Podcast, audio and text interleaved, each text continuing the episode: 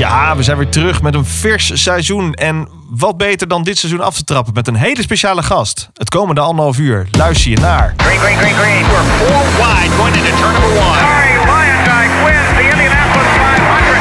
His very truck just came up. There's CJ around the outside in the carousel. Are you kidding? What a move! Dit is Green Green Green, de podcast. Met René Hoogterp, Jeroen Demmendaal en Frederik Middelhof. Tja, de eerste aflevering van 2021 alweer, mannen. En eh, we beginnen niet zomaar met een aflevering, want we hebben een speciale gast.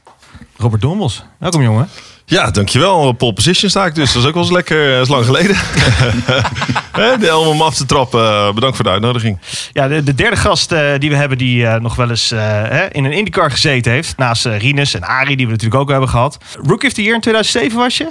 Kun je nog eh, iets herinneren van dat jaar? Rookie of the Year. Ja, ik heb wel flinke klappers gemaakt in mijn carrière. Maar dat, eh, dat geheugen is gelukkig niet gewist. Alles eh, daarvoor, dan eh, wordt het wat, eh, wat wazig. Misschien maar beter ook. eh, Ja, ja, ja. René, hoe beleef jij deze corona-lockdown-periode na kerst, post-kerst? Nou, ja, eh, ik heb het druk zat thuis met die kleine die Ja. eh, nu begint Ja. te lopen. En dan, eh, dan zeggen, ja. Kijk, normaal heb je dan een thuiswerkdag. En dan denk je van, nou, dan, dan ligt die kleine te slapen. Maar die thuiswerkdag, die, dat is gewoon geen werkdag. Maar de hoor, wallen vallen nog mee, denk ik. Hij Ja. slaapt goed door. Ja, nou ja, je kunt een beetje glad getrokken. Er zit dat tape achter hoofd. al zes dus- koffie op, hoor. Ja. Eh, Jeroen vanuit Geutenborg. Eh, hoe, hoe is het Ja. daar trouwens met de lockdown-maatregelen? Zijn ze net zo relaxed als dat ze van de zomer waren? Of is het inmiddels eh mayhem daar? Ja hoor, ja hoor, avondklok, dat kennen ze hier niet. Het woord bestaat niet eens in het Zweeds. Dus het is nog steeds lekker relaxed hier. Hey, en nu heb ik begrepen dat jij een tijdschrift hebt gelanceerd.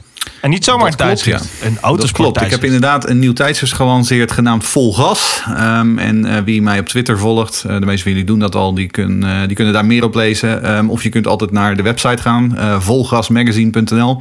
Dat gaat drie keer per jaar uitkomen met daarin de beste autosportverhalen. Ehm, samen met Hans van der Klis doe ik daarvoor de hoofdredactie. Een, eh, een jongensdroom die in vervulling gaat, toch wel. Wat las jij vroeger eigenlijk voor bladen? Las jij autosport, Ja, Race absoluut. Report. Maar ook, gewoon de Donald, maar ook gewoon de Donald Duck hoor. Formule 1? Ook gewoon de Donald Duck. Ah, kijk aan. Ja. Las je eigenlijk een blad, Robert? Een autosportblad? Eh Dagobert Duck was altijd mijn eh, voorbeeld. Oh, ja, ja.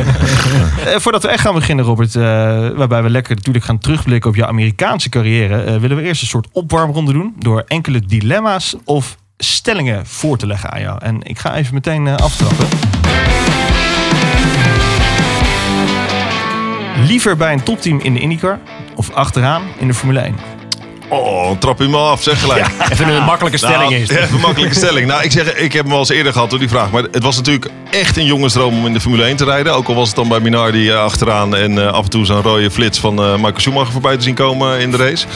Eh, maar tegelijkertijd mis je gewoon eh, eh, ja, waar, waarvoor je leeft als sportman. En dat was het to- toch wel de succes op een zondagmiddag. Dus dat werd al heel gauw een topteam in de, in de IndyCar. Omdat mijn eerste race in Champcar, mijn eerste geloof ik zeven races stond ik op het podium. Dus toen was ik het Formule 1 avontuur al heel even vergeten. La- lange antwoord, maar... eh, Champagne smaakt toch lekkerder, hè? ja, jeetje, champagne moet je spuiten. Klaar. Tweede stelling. Ehm, en dit, hier moet je antwoorden waar of niet waar. Sebastian Boudet en ikzelf kunnen prima door één deur. Onze ruzie werd vooral in de media aangedikt.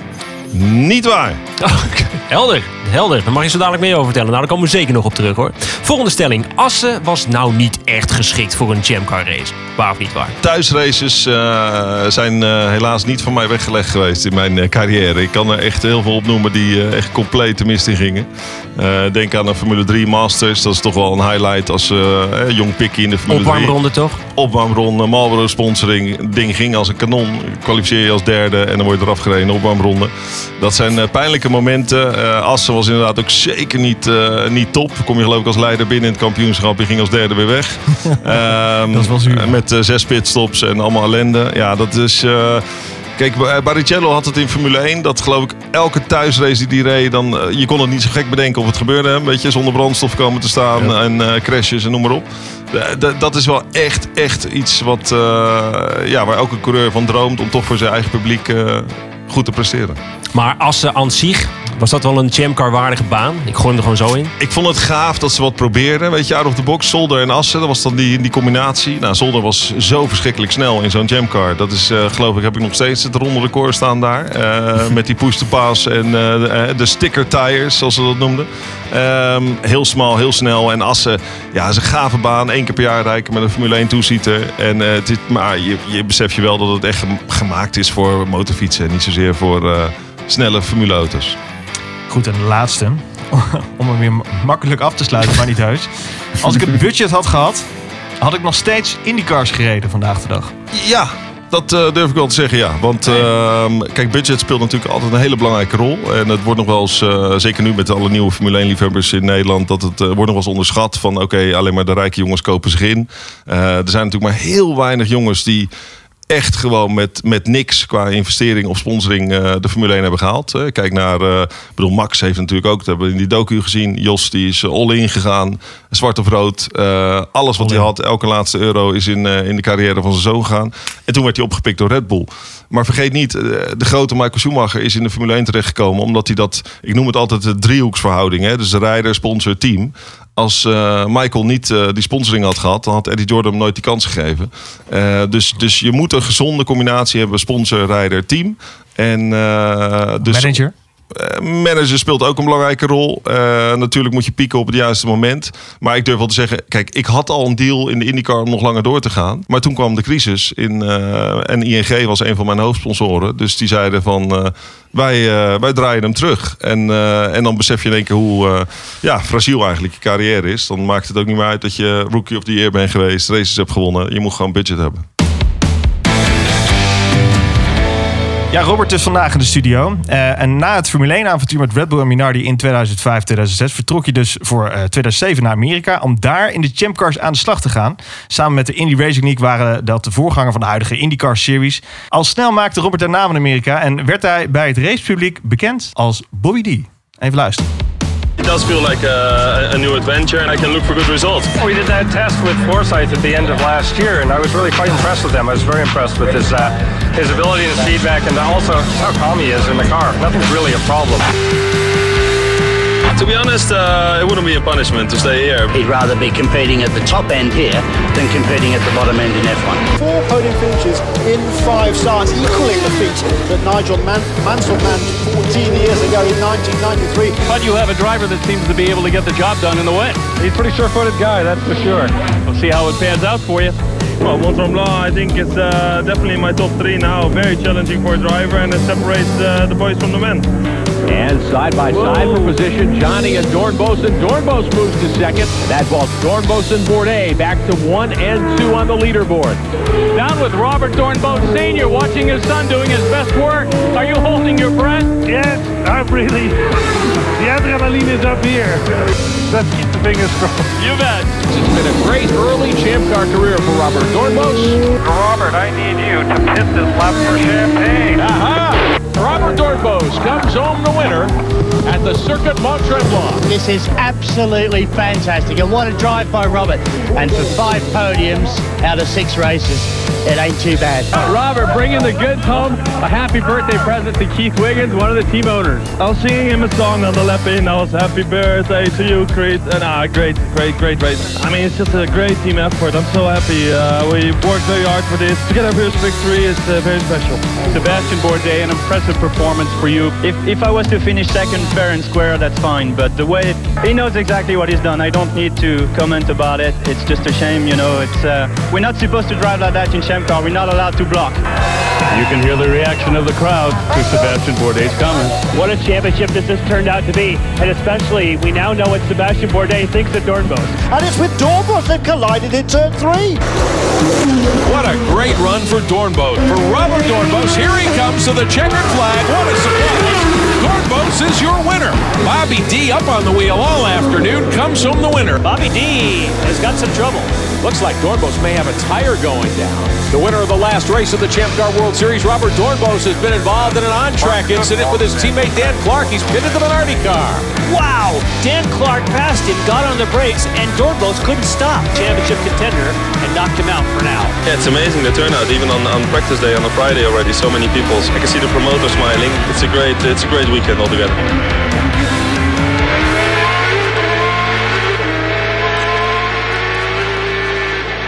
Ja, dat klinkt toch wel lekker hoor, die eh, Champ Cars uit 2007. Mooi eh, clipje. Ehm, Mag ik die opname alsjeblieft? kunnen we naar je doorsturen? Als ringtone. Verguld in een lijstje, stuur hem op. Geen probleem. We horen eh, Bobby D. Wie bedacht nou eigenlijk dat Bobby D? Ik heb meerdere verhalen gehoord. Wat is het verhaal van achter Bobby D? De pornoster. Bobby D. Hè? Dat werd de artiestennaam. Nee hoor, dit is... eh, kijk, ik- je hoorde net al, de, hè, de commentatoren is... eh, de Amerikanen kunnen dat als geen ander natuurlijk. eh, sportcommentaar leveren. En Met, met veel passie en emotie. Eh Doornboos, Doornbobs. eh, ik heb Doornobs gehoord, weet je. Dus ik heb... eh, ja, weet je, ze, weet je wat het is? Ik kwam daar binnen en de, en, in, in de Chamcar. En ik kwam als, als de Formule 1 man binnen. En, en Formule 1 was toen helemaal niet hot in Amerika. Hè. Ze hadden juist eh, best wel een slechte indruk achtergelaten. Eh, en ook met de Michelin-affaire waarschijnlijk. ja, zeker. In Indianapolis. eh, En dat ze gewoon mijn bierblikjes aan het gooien waren. En ik heel snel mijn, mijn Jordan shirt uitdeed. En in een gewoon, eh, gewoon t-shirt eh, veilig het vliegveld heb bereikt.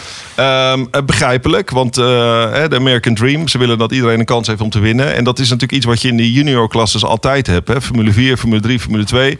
Gelijk materiaal, gelijke banden, gelijke motoren, gelijke chassis. En laat maar zien wie de beste is. En, en Amerikanen hadden daar best wel moeite mee om dan eh, ja, zo'n dominant team in Formule 1 te zien. Maar niemand heeft een kans. Terwijl eh, het team waar ik voor reed was absoluut niet eh, het topteam. Hè. Dat was natuurlijk Newman Haas of Forsyth of whatever. Maar je kon wel meedoen om de knikkers met onder andere Michael Cannon, die engineer die, die je hoorde in het clipje. Eh, Dus eh, eh, goed samenwerken, goede afstelling, goede, goede pitstop, dan, dan kon je het verschil maken. Is het een beetje een vergelijkbare positie waar Rinus nu in zit? Qua team? Nou, ik, ik vind persoonlijk, ik bedoel, ik ken de familie, eh, ik ken zijn vader beter dan Rinus. Ik, eh, ik vind het gaaf dat ze zo jong hè, hem zo snel pushen. Alleen de hele autosportladder in, in Amerika is, is iets wat minder ehm, indrukwekkend dan in Europa. Laat ik zo zeggen. Als je in Europa doorgroeit van Formule 4, Formule 3, Formule 2, zoals bijvoorbeeld George Russell heeft gedaan onlangs. Of Lando Norris. Max is dan weer een uitzondering van Formule 3 gelijk door. Ja, je hebt dan toch net even wat meer ervaring. En, en eh, die, hè, die Indy Lights, ja, klein veld, eh, eh, niet, niet echt de opleiding voor zo'n grote stap in één keer. Nou, dus aan het begin maakte ik me een beetje zorgen om Rinus. Met name op die high-speed ovals. Ik weet hoe, hoe spannend dat kan zijn. Ehm, Texas ging hij ook heel even nat. Texas begon hij al niet lekker. Ik moet zeggen, hij is mentaal wel sterk teruggekomen. Omdat Zeker. het toch wel een, een aardige tik is. Ehm, hij zit bij een goed team, zeker op die ovals. En hij, kan- hij kan het verschil maken. Hij heeft denk ik het geluk dat ze hem in ieder geval de tijd geven. Weet je, het is niet één jaar. En, eh, want dan, ja, dan was het nu klaar geweest. En eh, dus, dus eh, ik verwacht eigenlijk wel veel van hem. Ja, tweede seizoen. Maar even terug. Maar die naam vandaan Bo- Ja. Bobby D. dat Bobby was D. ooit de vraag die ik Nou ja, stelde. de- maar- de- de- inderdaad. ik was hem alweer vergeten. Het lijkt wel of ik niet mijn campus zit. Gewoon, eh. Nee, ik weet dat ik dus aankwam in Las Vegas. En iedereen in die paddock die keek me een beetje zo aan van... eh, oh, dat is die gozer van Formule 1. En die Nou denkt ja, dat precies. dat eh, vroeg me dus ook af. Werd je dan een beetje, beetje van, oh, we hebben weer zo'n snotje joch uit Europa die Ja. denkt het hier even te maken. Ja, ze zijn heel erg, zoals eh, Dan Welder, die mannen en eh Paul Tracy, heel erg beschermend van hun, hun series, hè, hun klasse. Ehm, en, en het liefst wat ze allemaal deden, was mij natuurlijk voor het snotje rijden. Om te zeggen, Formule 1 eh, stelt niet zoveel voor. Ik bedoel, ik kon dan David Coulthard verslaan. En, en, en dat is dan een Grand Prix winnaar. Maar je moet het daar gewoon helemaal opnieuw bewijzen. Eh, en, ik, en ik weet nog goed dat ik daar dan eh, één, in drie maanden tijd moest ik geloof ik zes kilo aan spiermassa erbij eh, krijgen. Want Dus, geen superbekrachtiging. geen stuurbekrachtiging. echt fysiek zware auto's. Mijn eerste test was gewoon nog met een handbak in die Foresight auto. Nou, dat was echt wel wennen. Ik bedoel, in, bij Minardi had ik ook niet altijd de beste stuurbekrachtiging. Maar bij Red Bull wel. Maar, maar- was, het, was het heel erg terugschakelen qua die G-krachten die toch wel iets minder zijn daar? Het is veel primitiever. Hè? De motoren zijn bruter. Je, had, je had eigenlijk meer vermogen dan in Formule 1. Zeker met die eh, push-to eh, push pass. De banden hadden echt heel veel grip. Een extreem verschil tussen soft en hard. Hè? Ik reed al met die grooved tires nog in Formule 1. En eh, ja, de G-krachten waren wel iets minder. Omdat je moet zo zien, de budgetten liggen ook een stuk lager. En eh, gemiddeld eh, Formule 1 team opereerde toen op eh, 250 miljoen budget. Ja. En zeg maar die, die top IndyCar teams op 10% daarvan. Dus je kan ook niet verwachten dat het zo high-tech was. Ik ga denk ik deze hele podcast geen antwoord krijgen. Nog op één keer de vraag. D, Ja, eh, ja. ik kom er, ik kom er, ik kom. Dus ik kwam, We komen erop terug ooit. ik kwam in Vegas aan en eh, mijn, eerste, mijn eerste race daar, we hoorden het die man zeggen. Nigel Mansell die was ook, eh, die pakt ook het ene podium naar het andere. En dat is eigenlijk de beste manier om, om een goede eerste indruk achter te laten. Gewoon gelijk tweede worden in je eerste race. Dus ik, ik sprong daar half in die hek. Ik was echt blij om ook een stukje ontlading en eh, ook weer even het gevoel om op het podium te staan. En toen was een van die fans die riep: Hey, Robert Dornabs, hey Bobby, Bobby D. En, en dat was eigenlijk het moment dat we gelijk doorpakten met eh, merchandising, heel, eh, noem maar op. En eh, ja, de Amerikanen die houden ervan natuurlijk, van die eh, nicknames. Goed hoor. Ik heb, nog jij... een, ik heb een Bobby D hoodie hier. Bobby Die D. Hoodie. 2000 Ja, heb ik in 2007 op Assen gekocht. Ah, top. Ik, top. ik heb hem nog steeds. Kun je hem laten zien? Eh, hij hangt ergens in een... eh Oh, dat moet ja. ik even ergens opzoeken in mijn Ja. kledingkast. Ja, Dus doen, dat doen we is na de niet- uitzending wel. Het is heel veel waard, hè? Nu. Ja, absoluut. Het is een collectors item, toch? Of niet? Zeker. hey, maar in, in 2007, je had concurrenten voor Rookie of the Year. Graham Rail, Simon Pagino. ehm, en die je beide versloeg. Die allebei nog steeds rijden. Heb je, dan, heb je dan nu, als je nu naar de IndyCars kijkt... heb je nog wel eens meemoed dat je denkt van... ik had daar eigenlijk ook gewoon nog steeds tussen moeten rijden. Tussen die jongens. Nou ja, nu, eh, niet meer. Maar kijk, eh, het is natuurlijk die. eh, mijn carrière ging, ging echt als, als de brandweer. Ik kwam van niets heel snel door. Ik ben in vier jaar tijd van. Eh, eh, ja, niet eens races in een kart gedaan. Gewoon van in de autosportladder omhoog geklommen. En op mijn 21ste debuteerde ik in de Formule 1. Dat was natuurlijk eh, een waanzinnige leercurve. Ehm, heb mezelf ook echt maximaal onder druk gezet om dus ook eh, eh, eh, daar het maximale uit te halen. Dus verhuizen naar het buitenland, eh, geen afleiding om je heen, eh, fysiek ongelooflijk hard getraind. Ik denk dat mag nooit een onderdeel zijn eh, van eh, wel of geen succes halen op de baan. Dus ik geloof in hard work beats talent when talent doesn't work hard. Ehm, en uiteindelijk eh, ja, denk ik dat die gasten de eerste paar jaar dat ik dus moest stoppen. Hè, door, door een eh, vervelende eh, rechtszaak met een sponsor die het verschil niet wist tussen sponsoring en lening. Ehm, ja, ging het als een nachtkaars uit. En toen keek je nog wel eens terug en denk je, jeetje man, Will Power, Justin Wilson is niet meer met ons, maar Bourdain, de Rahals, de mannen die gewoon, en Pagino wat je zegt, dus gewoon een Indy 500 winnaar en volgens mij ook een kampioenschap heeft hij ook. Ja, dan denk je, die gasten die kon ik, ehm, ik, ik wil niet zeggen makkelijk, maar ik, ik kon er toch wel aardig, eh, aardig voor blijven. Ehm, ja, dat was even zuur, maar zo hard is topsport. En je moet ook heel dankbaar zijn dat je de kans hebt gekregen. En dat je van de momenten die je hebt gekregen het maximale eruit hebt gehaald. Jij hebt als een van de weinigen in dus de Panos de DP01 Jamcar gereden. De laatste Jamcar. Hoe was die auto? Want eh, als je dan nu eh, hoort van... oh, dat was een mooie auto, dat was goed racen. Maar ik kan me ook voorstellen dat er een stukje mystiek omheen hangt... omdat het de laatste Jamcar was. Nou, jij hebt er echt in gereden. Je mag volledig full-on engineer Ja, ja, ja, engineer Hoe was die auto? Nou, je moet je voorstellen, ik stopte in de Formule 1 in Brazilië 2006. Dat was dan mijn laatste race, tegelijk de afscheidsrace van, eh, van Michael Schumacher.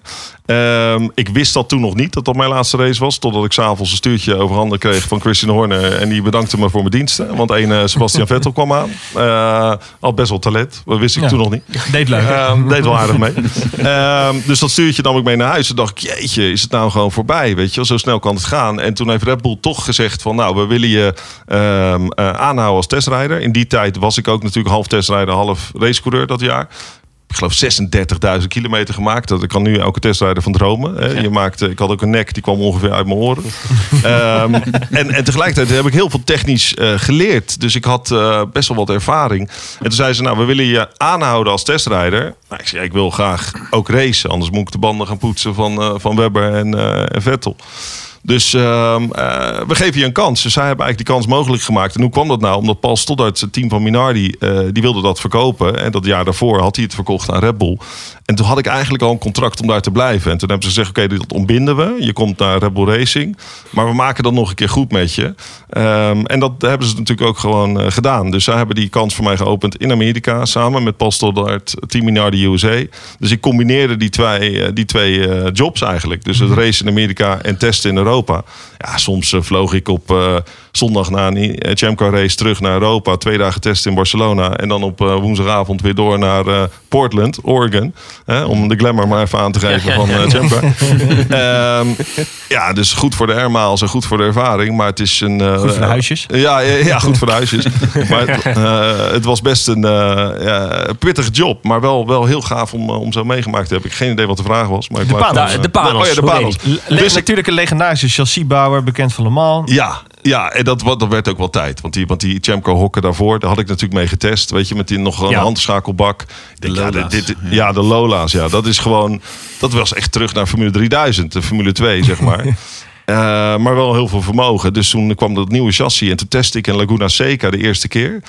En dan 's ochtends had ik die onderhandelingen met het team. En smiddags was ik aan het pushen. Ik denk, nou, ik kan nog steeds harder, harder, harder. Low fuel, nieuwe banden. En ik schreef dat ding af, zeg. Niet normaal. Net voor de, de, de corkscrew heb je zo'n hele snelle linker. Ik denk, nou ja, weet je, in de Formule 1 kan je hem makkelijk nemen met 260. Kijken of dat, di- die Panos dat ook kan. Ja, dat brak iets af. Eh, hebben ze dan wel gezien op de data. En ik klapte bijna achterover over het hek in een soort ravijn. Maar het ding was volledig afgeschreven. En toen moest ik nog een, een contractonderhandeling in. Wat ik nou wilde gaan verdienen.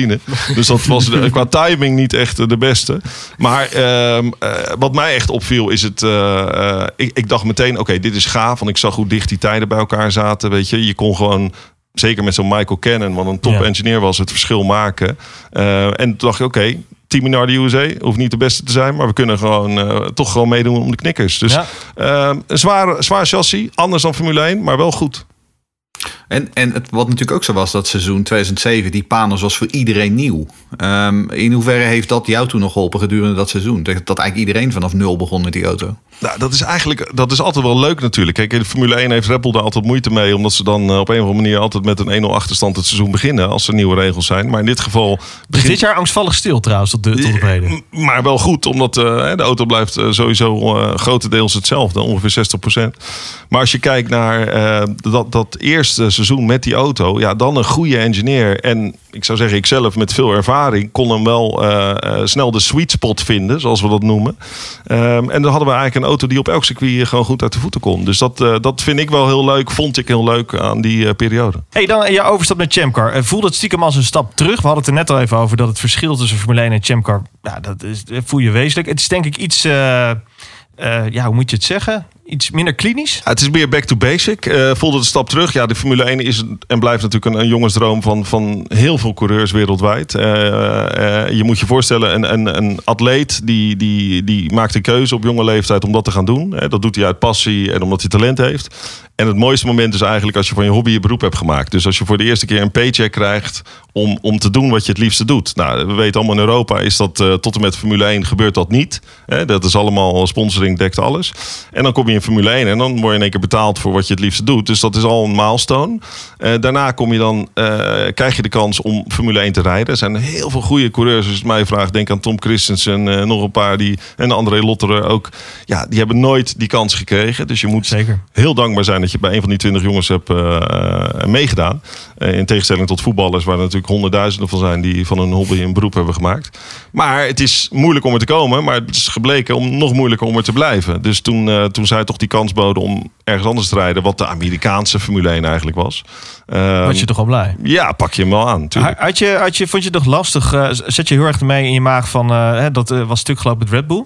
Dat je stoeltje aan Webber moest geven? Of eh, had je zoiets van, nou, eh, all good, prima. Laten we er gewoon van maken wat erin zit. En, eh, Kijk, ik, ik, ik wist al. eh, eh, ik, ik heb best wel zakelijk instinct van, eh, vanuit de familie. Eh, mijn opa en mijn vader, allebei eh, grote, succesvolle zakenmannen. Als klein jongetje op mijn veertiende handelde ik al een scooters en zo. Dus ik, ik, ik, weet je, ik heb dat, de stroom benzine door mijn aderen, maar ook zakelijk instinct. En ik zag al heel snel in die Formule 1-wereld. Oké, het is een sportwereld. Dat staat echt op één. Weet je, het is na het WK voetbal, Olympische Spelen, best bekeken sport op aarde. Maar het is zo'n keiharde business. keihard. En ik zag al in het seizoen 2006 dat Flavio Briatore af en toe even in de motorhome kwam. En dat was natuurlijk de manager van Mark Webber. Dus ik voelde al wat de Achilleshiel is van Red Bull en altijd gebleken is eh, de motor. Hè? Eh, dat is een, een, ja, dat moeten ze altijd als, als klant inkopen ergens. Die zijn heel kostbaar. Eh, in mijn tijd was Ferrari motor betaalden ze 30 miljoen pond per jaar voor. Toen gingen ze naar Renault. En toen voelde ik eigenlijk erbij al hangen. Omdat ik denk, Mark en ik hebben allebei een shootout gedaan op Barcelona. Ik was eh, 4000ste sneller. Nou, dat kan eh, aan de baan gelegen hebben. Maar daar kan je niet een keuze op maken. De keuze kwam natuurlijk op het, op het economische aspect. Van wat, wat neem je mee? En, en Flavio zat toen goed, goed erin bij Renault. En die zegt, nou, die, die, die motoren krijg je van mij. Maar dan moet Mark rijden. Dus toen kwam Christian nog naar mij toe van... kan jij nog met de pet rond? Weet je wel. Ehm, ja, even, en een dan- daf, even een dafje erin, zeg maar. ja, nee, weet je, ja, dan houdt het snel op. eh, dus toen... eh, Want jij kende Christian nog van je Arden-tijd natuurlijk. ja, ja, en ik heb voor Christian weet je, altijd enorm respect gehad. Omdat ik toen al aan hem zag. Eén, omdat hij als, ook als ondernemer, hè, want dat is hij. Hij is de CEO van een Formule 1 team. Hè. Mensen vergeten wel eens als een, eh, het is een sportteam. Nee, het is gewoon een serieus Ja, bedrijf. ik, heb, ik heb wel eens gehoord dat eh, Christian maar bonnetjes mag tekenen tot 30k of zo. Nou, kijk, hij heeft, Boven moet hij al naar, Nou, eh, naar Dietrich. Hij heeft altijd toestemming nodig. Kijk, achter de schermen runt Matesic en, en met name Helmut Marko natuurlijk de organisatie. Maar je hebt iemand nodig voor day-to-day operations. En dat is, dat is Christian. Ehm, en dat, dat doet hij waanzinnig. En dat zagen ze natuurlijk al in de juniorklasses in Formule 2. Eh, dat heette toen 3000. Waar alle teams gelijk zijn. Dat was mijn droom om daar te rijden vanuit Formule 3. Dus ik had een testdag geboekt bij Arden en een testdag bij Colonie. Dat waren de twee topteams toen. En ik kwam op Gires aan. En ik zag toen gelijk al een verschil. Weet je, bij de Italianen, die kwamen chaotisch binnen met allemaal verschillende kleur spijkerbroek en een verschillend shirt. En, Be- eh, beetje zoals ik deze podcast presenteer. ja, nou, je, je merkt er niks van hoor. Je merkt er niks van. Ehm, succes met de edit dadelijk. Maar ehm, je, zag, je zag chaos. Terwijl bij Arden zag ik al, de dag daarvoor was ik natuurlijk al op het circuit geweest en een beetje kijken en doen. Zag ik die Engelse monteurs aankomen. Die waren de pitbox aan het schilderen. Die waren mooi die boarding aan het neerzetten. Eh mooi eh, outfitjes. Weet je, het, het heeft misschien geen waarde en het kost ook eh, geen geld om dat te doen. Maar het is het discipline. En vervolgens, als dan die testdag begon, dan keek je lang, langs al die teams. En dan zag je dus bepaalde uitstraling bij Arden, wat die ander niet kon hebben. En dat is toch mentaal al dat je denkt, zo, die lijken al twee, drie tienden sneller dan de rest. En die testdag deed ik samen met Nelson Piquet en Nico Rosberg en, eh, en al die gasten. Ook niet onverdienstelijk. Nee, en dat, ja, die, die sloot ik al snel af. En toen eh, had ik een deal met Christian. Eh, klein opmaatje naar hoe je daar kwam eigenlijk bij Arden. Want volgens mij was het vrij laat in je, nou, vrij, vrij laat in je jeugd dat je eigenlijk beseft van... Hey, ik wil autosport doen. Want je hebt ook, je hebt toch tennis volgens mij, vrij hoog. Ja. Wat, wat was de leeftijd waar je, waar, ja, waar je ging kiezen eigenlijk? Ja, dat gebeurde eigenlijk in 98. Mijn vader die, eh, eh, had een bedrijf eh, in de grote grondverzetmachines, bulldozers, kranen, noem maar op. Van het merk Komatsu. Ja. Dus je hebt zeg maar twee wereldmerken, dat is Caterpillar en Komatsu. Nou, dat Komatsu is niet van hem, dat is een Japans merk, maar hij was distributeur in de Benelux. Maar ik, ik, zie, ik zie wel nog Doornbos uh, ja, hoogwerkertjes, alles. Dus eh, we zaten dat is echt. we zaten- nou, dat is dan weer van eh, eh, zijn neef. Hè? Dus het waren allemaal broers en neven. En eh, mijn vader focuste echt gewoon puur op het merk Komatsu. En Komatsu bleek een sponsor te zijn van het team van Williams. Eh, een actieve sponsor die ook eh, de versnellingsbakken maakte. Dat is echt een serieuze club uit Japan. Eh, en die kreeg een uitnodiging in 98 om naar Spa te komen. Maar niet zomaar een uitnodiging. Echt vippen de vip vip. Weet je, mee lunchen met, eh, met Jacques Villeneuve toen de tijd. En met Frank Williams. En ja, daar heb ik het autosportvirus echt enorm te pakken gehad. En ehm eh, waanzinnige race was dat overigens. Want in Las- 98. La Source Hairpin crashte geloof ik eh, 12 auto's. Ja. Ik heb nog een halve voorvleugel van de McLaren thuis liggen. Ja? Ehm, en toen onderweg terug was eigenlijk... ehm, ja, toen zei ik, pap, dit, dit wil ik doen. Weet Maar je, dat was eigenlijk best wel laat, 98. Heel laat, ik was 16. Ja. Ja, dus en dat toen moest je dus nog die eh, hele kartingroute afleggen. Ja, ik ben twee keer op een kaart gaan zitten. En toen zei iemand van, nou, dat gaat wel aardig. Stoppen maar gewoon gelijk in de Formule Ford. En toen kwam ik aan op Zandvoort bij het winnende team toen. En ik reed, eh, denk ik, drie rondjes. En toen zat ik al op een hele snelle tijd. En rondje vier werd het doodstil. Hing ik ondersteboven in de vangrail ergens. nou, en dat gebeurde eigenlijk dag in, dag uit. Dat die oude op een gegeven moment zei van... vind je het wel echt leuk? Weet je wel, dat bonnetje werd wel serieus. Maar dat team zei, nee, ik zie iets in hem. Want als je zo weinig ervaring hebt... en je kan gewoon pole position tijden rijden... dan, eh, dan eh, moet hij even doorzetten. Dus Dus, het gaat dus vooral ook met de snelheid waarmee je doet. Hè? steile leercurve. Eén één eh, ronde leuk inrijden, tweede ronde sta je er gewoon. Bam. Ja, en het was dan Formule Ford Festival aan het einde van het jaar. Dat is dan het ding in Engeland. En dan weet ik nog dat ik kwalificeerde ik van, geloof, 80 man. Dan kwam ik al die heats door. Stond ik in de grote finale race op de eerste rij naast Anthony Davidson. Die kleine mier. En die, eh, de Ant. En die, eh, die ja, we komen aan bij bocht 2. Dus, en, en hij duwt mij naar buiten. En ik flip hem ondersteboven in de vangrail. En dat was mijn finale. Dat die Marshall die komt aan, die plakt een sticker op die auto. Ik zeg, wat plakt u nou op? En er stond een website op. Hij zei, you have a new website. www.fuckup.com En later hoorde ik die Anthony Davidson, die wint hem. En die Ja. zegt in een interview van, eh, ja, dat was close met Dormos. eh, maar hij zegt, ik moet zeggen, van de, van de duizend races die ik tot op heden heb gedaan, was het ook wel de moeilijkste. Ik denk, duizend races? Ik heb er denk ik 23 onder mijn gordel zitten. Weet je wel? Dus de leercurve eh, ja, is zo stijl geweest, maar daardoor ook wel goed. Ik vind het mooi dat we, we zitten nu, eh, we zijn nu lekker aan het praten. Maar ik heb je nou al drie keer, heb ik gehoord dat je een auto ondersteboven hebt gezet. Ja. Nou, ik Heb je vind... een champcar nooit gedaan overigens, toch? Ik heb een champ. Nou, mijn, de, zoals ik net zei, die eerste test. Ja, die eh, alleen schreef die ik, test dan, eh, ja. Schreef ik hem af. Ehm, ik vind als je het doet, moet je het goed doen. Weet je, niet alleen een hoe. een- nee.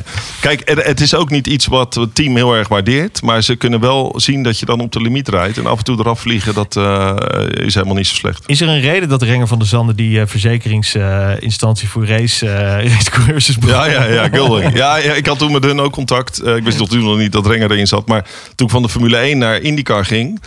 eh, ging mijn levensverzekeringpremie geloof ik factor 20 omhoog. Omdat, eh, ja, omdat natuurlijk die ongelukken die daar gebeuren zijn, eh, zijn veel heftiger. Ondanks het feit dat er geen ovals waren in Champcar. Had, wel- speelde dan nog een rol voor jou dat je geen ovals hoefde te rijden in Champcar? Kijk, die, die IRL reed toen nog een paar races op ovals. Maar dat had...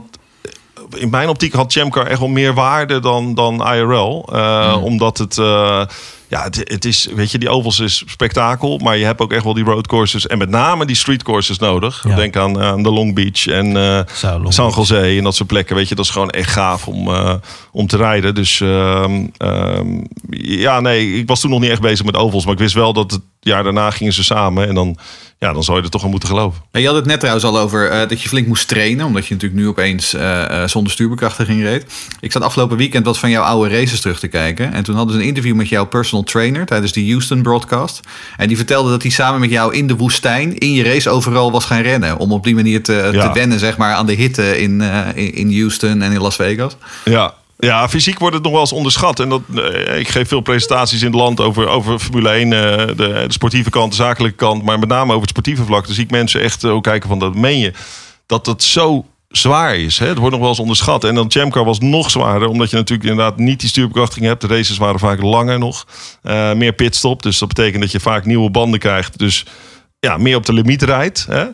Eh, en, en inderdaad, die twee maanden met Nick. Nick Harris, die kwam van, eh, van de Formule 1 ook. Die was ook toe aan een nieuwe uitdaging. Dus ik nam hem mee naar Amerika. En dat wordt dan je maatje. Je bent 200 dagen per jaar met die gozer op pad. Dus het wordt ook een, een vriend. En tegelijkertijd moet hij je ook afstraffen. Ja, en, en ging je ook anders treden daardoor? Heel anders, ja. Dus meer Veel spiergroepen, denk Man, ik, gefocust op je armen. en Ik zo. kon geen, ik kon geen zalm meer zien op een gegeven moment. Weet je, je moest alleen maar vis eten en heel de dag aan die, aan die gewichten hangen. Terwijl in de Formule 1 moest je natuurlijk heel licht en tenger blijven. En dan had ik maar 6% body fat. Want ik was een van de langere coureurs. Ja. En, toen daar- had je natuurlijk ook nog die, dat minimale gewicht. Ja, eh, en zo. ja. Dat is nu ook allemaal weg. Maar in die woestijn eh, ja, heb je goed ingelezen. Want dit, dat was een, een bijzonder moment. Want wij trainen dan in Las Vegas. En dan ging ik in mijn racepak rennen. En hij gewoon lekker in een short met een t-shirtje. En dan elke keer moest ik naar hem toe remmen. eh, een tik op zijn schouder geven. En dan 10 push-ups. En dan weer een sprint trekken. En dat zeg maar voor een uurtje. In de woestijn, in In de 50 woestijn. En eh, mensen stopten op een gegeven moment. Ik stond te spugen. En toen zei ze, are you okay? En eh, ik zei, yeah, yeah, no, he's, eh, he's kicking my butt. It's necessary. Maar het was afstraffing. Maar hij zag ook, en ik stond daar helemaal achter, van echt liever tot het gaatje gaan die, die, die trainingsdagen. Dat je in, eh, in een race nooit, eh, nooit last krijgt. Want die straatcircuits, het zijn ook van die ontzettende stuiterbanen. Ik bedoel, de, de, eh, die Houston race bijvoorbeeld, rond dat stadion. Ik bedoel, dat asfalt, de, de, de, het wegdek, het was zo slecht. Ja, en de, het waren gewoon betonplaten waar je overheen Ja. klapte. En je had dan een stuur. Dan, eh, in de, in, eh, bij het team zeiden ze van... oké, we gaan het stuurtje maken. Ik zei, stuurtje maken? Ik zeg, die hebben jullie toch wel gemaakt, neem ik aan. Hij zei, nee, we gaan dus de grip levels. Jij moet dus, anders hou je het stuur gewoon niet vast. Dus je moest dan, eh, zoals je een stoeltje maakt... dat dat om je, om je lichaam gegoten wordt... Ja. maken ze dan met een soort ja, chemisch spul... rondom je handvaten bij het stuur. Heel warm. En dan moest je met je handschoenen in een bak ijs... en dan gewoon vol dat stuurtje beetpakken hoe jij denkt, dit is comfortabel.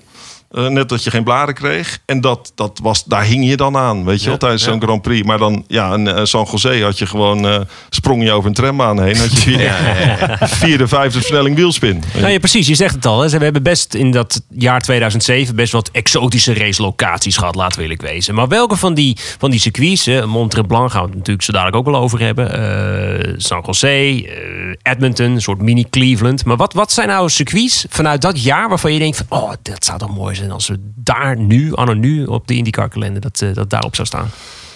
Ja, sowieso de Mont Tremblant dan. Eh, vond, ik, vond ik inderdaad waanzinnig. Had heel veel eh, eh, vergelijkingen met, met circuits die wij in Europa hebben. hè. Dus hoogteverschillen, snelle bochten. En, Met je en- spa? Ja, goed, een beetje Spa, maar goed asfalt. Volgens mij is de eigenaar is ook Lance Stroll, hè, senior van die, van die baan. Ehm, eh, wat, wat, wat, kijk, San Jose is niks voor. eh, dat was te gek. Eh, Portland, ja, een beetje saai, weet Long je wel. Beach? Long Beach is natuurlijk het soort van het Monaco van. want ik weet dat Reinhard Hoelemans was er toen net naartoe verhuisd. Zijn eerste avontuur in Amerika. Die kwam toen kijken. Eh, en die zei van ja, dit, dit is wel echt spektakel gewoon. Weet je? Dus eh, ze kunnen wel de show maken. Eh, ik zou zeggen, Long Beach is dan nog het meest eh, bijzondere straatcircuit, ook vanwege de geschiedenis. Nou ja, dan moeten we het nu natuurlijk over je grote vriend gaan hebben. eh Sebastian eh, uit Frankrijk. Want je was derde in het kampioenschap. Ehm, dat ja. Ehm, en je had jouw eerste overwinning. Dat was die befaamde halve regenrace op Mont Tremblant. Je noemde het net zelf al. Ehm, eerst, eh, Sebastian Bourdais was niet, was niet blij met jou in de regen. Nee. Dat is een understatement, denk ik. Maar eh, eh, kijk, eh, blokken is iets wat eh, René weet alles van, Maar denk be- ik. Eh, beschrijf de situatie. Wat, wat gebeurde er precies? Nou ja, kijk, dat is belangrijk om te weten. Dat blokken mag dan niet in Amerika. En dat wil zeggen dat als jij eh, eh, op een bocht afrijdt, je kijkt in je spiegel, er zit iemand in je slipstream. En de bocht gaat naar rechts, dat jij dan aan de rechterkant blijft rijden. Formule 1 Want dan- mag dat wel. Ja, Formule 1 maar mag niet je- de tweede keer Nee, van je precies. Je mag één keer je, de binnenkant verdedigen, wat je instinctief doet. Want als je denkt van als je mij wil inhalen, doe dan maar buitenop. Ja. Ehm, en dat, daar moest ik wel heel even aan wennen. En daar ben ik ook wel eens een keer voor teruggefloten. Eh, omdat je dat tot, ja, dat zit er zo in, van huis uit. Dat eh, het is heel onnatuurlijk om die deur open te laten staan. Hè? En ehm, ik deed dat toen bij Bourdais in eh, Mont Tremblant. Omdat die, ja, die, dat weekend was gewoon van mij. En eh, die baan voelde goed. In alle condities was ik, eh, zat ik er bovenop. En ik zie hem in de regen aankomen. Ik zag alleen zeg maar, die rode stip aan de, eh, in die spray. Ik denk, ja, ik zet hem gewoon op het gras met, eh, wat was het, 82. ik denk, eh, en toen zag ik in één keer geen rode stip meer. Ik denk, nou, dat is mooi. Ehm, maar, maar eigenlijk, ik zeg het nu wel heel stoer, maar op dat moment, ik reed echt wel mijn racelijn van weer naar links gaan. En hij koos dan al om daar te zitten. Dus hij zegt dat hij daar van zijn gas op moet en over het gras ging en allemaal heel spannend. Ehm, ja, het- ik ben er niet voor bestraft en uiteindelijk was het een prachtig race. Eh, ik vind ook wel dat, dat, weet je, dat hoort er ook wel een beetje bij. Dus eh, daar ontstond de liefde, ja. Nou, en, hij gaf, en toen gaf hij na afloop gaf hij een interview voor de tv. En toen werd hij, geboe, werd hij uitgejouwd en uitgeboet. door Dat zegt al genoeg toch eh, eigenlijk? toen hij stond Ja. te klagen. Dat Ja, precies. Nou, precies dat. Want hij, hij wilde me ook. eh, het is zo'n legendarische foto die toen heel groot bij mijn team hing. Dat ik hem een hand gaf, wilde geven. En hij wilde geen hand geven. En dan stond ik zo van. Als Don Corleone. Ja, zo mooi. van. Mooi. niet. Ja, Ehm, en kijk, en het publiek werd gewoon. eh, het publiek in Amerika, en dat zie je ook bij de nieuwe eigenaar in de Formule 1. Ze, ze willen wel entertainment verzorgen. En dat was een hele eh, leuke race om te kijken. Als toeschouwer ook. Want er zat spanning, sensatie, strategie, eh, mooie inhaalacties. Ja, dan ga je niet zeggen van. eh, ik vind het geen terechte winnaar. Ik, ik was de terechte winnaar dat weekend. Ja, het was een geweldige race. Maar toen vervolgens, toen een week later in Toronto, toen reed hem van de baan af. Eh, dat, dat zal niet bevorderlijk zijn geweest voor de relatie. Nou ja, dat die was, al eh, lekker, was al lekker bekoeld en nu was hij zeg maar sub-zero. Ja, nou, over heftig straatcircuit inderdaad. Tot Toronto. Dat is gewoon halverwege heb je in één keer alleen maar betonplaten. En als het dan nat is, dan eh, ja, Ja, trap je lekker de rem. schuiven. Ja, dan Thuis. trap je de rem in. Is er niemand thuis. Dus ik kwam aan op dat lange rechte stuk in die spray. En ik rem. En ik zie gewoon dat, dat die wielen blokkeren. Nou, dan ben je passagier. Eh, en ik, eh, ik kegel hem eraf. Eh, waardoor ik, ik had nog wel mijn handje in de lucht. Zo van sorry, weet je wel, terwijl ik hem raakte. En ik kon doorrijden. En uiteindelijk finishte ik nog vijf of zes of zo. Ik pakte net genoeg punten om die leiding over te nemen in het kampioenschap. Ja, toen ben ik daarna naar hem toe gegaan. Ik zeg, weet je, ik- je doet zoiets niet expres. Laten we dat voorop stellen. Want je speelt wel gewoon met je leven natuurlijk. Eh, maar het kwam er wel goed uit. Hij had wel last van zijn pols, hè, achteraf. Ja, Ja. Hey, maar je werd wel eh, terecht eh, Rookie of the Year. Twee overwinningen. Ja. Eh, wat kreeg je ervoor? Eeuwige roem. Eeuwige roem. Eh, button. Kreeg je een button? Wat kreeg je? Kreeg, eh, wat kreeg ik? Ja, nee, pra- prachtige trofeeën en eh, prijzencheck van, eh, ik weet het niet eens meer, voor mij was het eh, 20.000 dollar of zo. Nou, dat was in eh, Las Vegas in, eh, in een week er doorheen, denk ik. Nee, nee maar dat was, dat was eh, wel, wel gaaf. Beloning naar het harde werken. Natuurlijk was ik een beetje teleurgesteld dat we door eh, met name die laatste race in Mexico, waar ik gewoon nog voor de titel mee kon doen en sowieso P2 kon pakken in het kampioenschap dat ik op die eerste startrij stond. Mexico ook het circuit waar Formule 1 nu rijdt. En dat ik eh, gewoon in de opwarmronde dat die koppeling het begeeft. Eh, dus ik kon niet eens... eh, ik heb gewoon ook meegereden tot de eerste bocht. En daarna was het, weet je, die koppeling verbrand en klaar. weet je, zo, zo hard is de topsport ook. Het blijft natuurlijk to finish first, first you have to finish. Dus dat was... Kijk, hij was dan de kampioen dat jaar. Maar ik heb het hem wel heel moeilijk gemaakt. En dat had hij de jaren ervoor niet. Nou ja, wat je begon inderdaad. Je begon met vijf podiums in de eerste zes races. En halverwege het seizoen stond je gewoon bovenaan. Eh, wa- waar ging het uiteindelijk mis in die tweede seizoenshelft? Dat je uiteindelijk net dat kampioenschap misliep? Ja, we hoorden het ook in dat, eh, in dat promofilmpje van eh, Road Road, America. America. Dat was uh, die, die, die, uh, mijn teammaat toen de tijd. Was een heel gefrustreerd uh, mannetje, omdat hij uh, het lukte hem niet. Hij, was, hij kon soms een snelle ronde rijden, maar hij was absoluut niet constant. En ik had daar een uh, prachtige race tot dat moment. Want ik ging eigenlijk met Bourdais mee, 1-2. Uh, ik pakte power bij de start en wij waren eigenlijk los van het veld. En fuel saving is daar iets heel belangrijks. Ja. En daar was uh, Sebastian Bourdais gewoon king in. Ja, dat moet je ook toegeven. Dus je krijgt dan een fuel number en dat zie je op je stuur. En, en een dan, soort delta waar je dan ja, moet blijven. En dat is dan lift en coast. Dus heel onnatuurlijk. Kom je aan op het rechtstuk, dan ga je van je gas af, laat je die auto meer uitrollen. En dan moet je alsnog je rempunt zien te pakken. Dat je niet te veel tijd verliest. En tegelijkertijd heel veel benzine spaart. Zodat je dus later kan stoppen dan je, dan je concurrent. En dat ging geloof ik voor het eerste half uur, drie kwartier goed. En toen kwam ik uh, uh, toch eerder dan Bourdais naar binnen. Hij bewees daarmee uh, het, het, spelletje beter onder de knie te hebben dan ik. En toen kwam ik naar buiten. Dus al mijn teammaat direct achter mij op een andere strategie. En Pis op extra waarschijnlijk. Ja, en, en het is natuurlijk, weet je, iedereen rijdt voor zich, dat weten we. Maar nog heeft Keith Wiggins, de teammaas, daar echt uh, een nachtmerrie van. Dat hij niet op dat moment heeft gezegd: uh, Dan, weet je, uh, maak een, een overtake, maar doe het clean.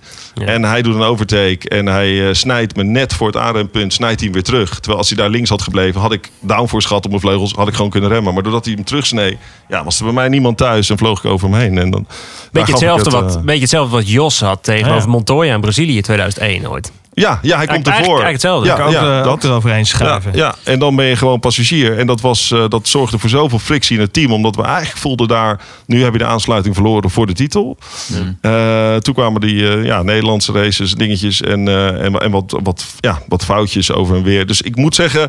Ik ben de eerste die zegt als ik fout maak. Maar ik heb dat seizoen rijderstechnisch eigenlijk weinig fouten gemaakt. Dus was, dat, dat was, de, was dat ook de reden dat ze Dan Clark uit het team gooiden? Voor die laatste paar races? Denk het wel. Zou zo, ik hoor een geniepig lachje zie je Ik, ik hoor het je zeggen. wat, wat, is er met hem, uh, wat is er met hem verder gebeurd, Jeroen? Dan Clark, ik heb geen idee. Ik bedoel, Robert reed meteen al het snot voor de ogen. Dus ik, ik weet het niet. Uh, nee. Open het punt is, je had, je had in die champcar ook wel, vooral in de tweede helft van dat veld, zeg maar, had je wel echt wat filler. Hè? De, de Alex Figgies van deze wereld. Van die jongens die gewoon echt... Ja, die teambaas van uh, VK. Die, uh, hoe heet die? Ed Carpenter. Die reed, uh, die reed ja, die ook reed in IndyCar, ja, bij ja. Ja, ja, oh ja, ja, ja, ja. Kijk, dat, zijn, dat zijn dan de oval-experts, maar die moeten op straatcircuit gewoon lekker denk ik thuis blijven. Want dat, uh, dat verschil was te groot. Maar inderdaad, in mijn klasse zaten ook wel een paar jongens die dan uh, niet mee konden. Maar we hadden wel een vol veld. Hè? Dat ja. was wel, geloof ik, 20 auto's, denk ik wel. Ja, absoluut. Jij, Jumbo? Nee, jij staat erboven. Oh, met Paul Stollert nog, ja, oké. Okay. Uh, ja, we hoorden net al uh, wat mooie uh, anekdotes met Paul Stollard in, jouw in jouw compilatietje. andere mooie anekdotes tussen jou en Boudet. Of Paul Stollard. Heb je, heb, je nog een leuk, heb je nog een mooi verhaal wat we nog niet weten over Paul Stollard of over jou en Zo. Sebastien Boudet? Nou, uh, even Paul Stollard. Jeetje, wat een, wat een figuur. Stad, ik weet niet of hij luistert, maar ik krijg nog negen trofeeën van hem. Uh, die heb je nog steeds niet terug? De, nee man, er stond in het contract dat uh, het uh, team houdt originele en hij verzorgt replica's. Nou, ik heb, Heeft hij nog introductie nodig, de man? Heel even kort, wie, wie is Paul Stollard, voor degene die het niet meer weten? Uh, Paul Stoddard, ja, nee, dat is de, de, de man die uh, de, in de Formule 1 toch wel reuring veroorzaakte uh, met de overname van ja, Minardi. Ehm, altijd wel... Succesvol ondernemer al, hè, daarvoor. Zeker succesvol ondernemer. Wild, Vliegtuigmaatschappij. ja, Osjet. En ja, hij heeft toch wel zijn moment of fame gehad. Ik denk met Mark Webber toen. Zijn vijfde werden geloof ik in de Grand Prix in Melbourne. Um, ja, ik, ik reed bijvoorbeeld bij Paul. En de eerste keer dat we naar Amerika gingen, zei hij... Uh, je vliegt wel met mij mee vanuit Engeland. Hè, naar, we gingen dan naar het team. Ik zei, oh, want hij heeft zijn vliegbuffet ook voor die grote Boeings. Dus hij had zo'n mm. Boeing uh, 737. En dan had hij dan in plaats van uh, 300 stoelen... zaten daar dan 50 business class stoelen in. En je kon... Zo. en dan ging hij met het hele team zeg maar, vanuit Engeland daar naartoe. En je kon roken aan boord. Je kon Nou, drinken. Het was chaos. Dus ik zie hem achter die knuppel zitten. Bla met een checkie op zijn lip. Nou, met een dikke sigaar en, en, en, een, en een glas whisky. Ik denk, nou, dit is, de, ik weet niet of dit zo'n goed idee is.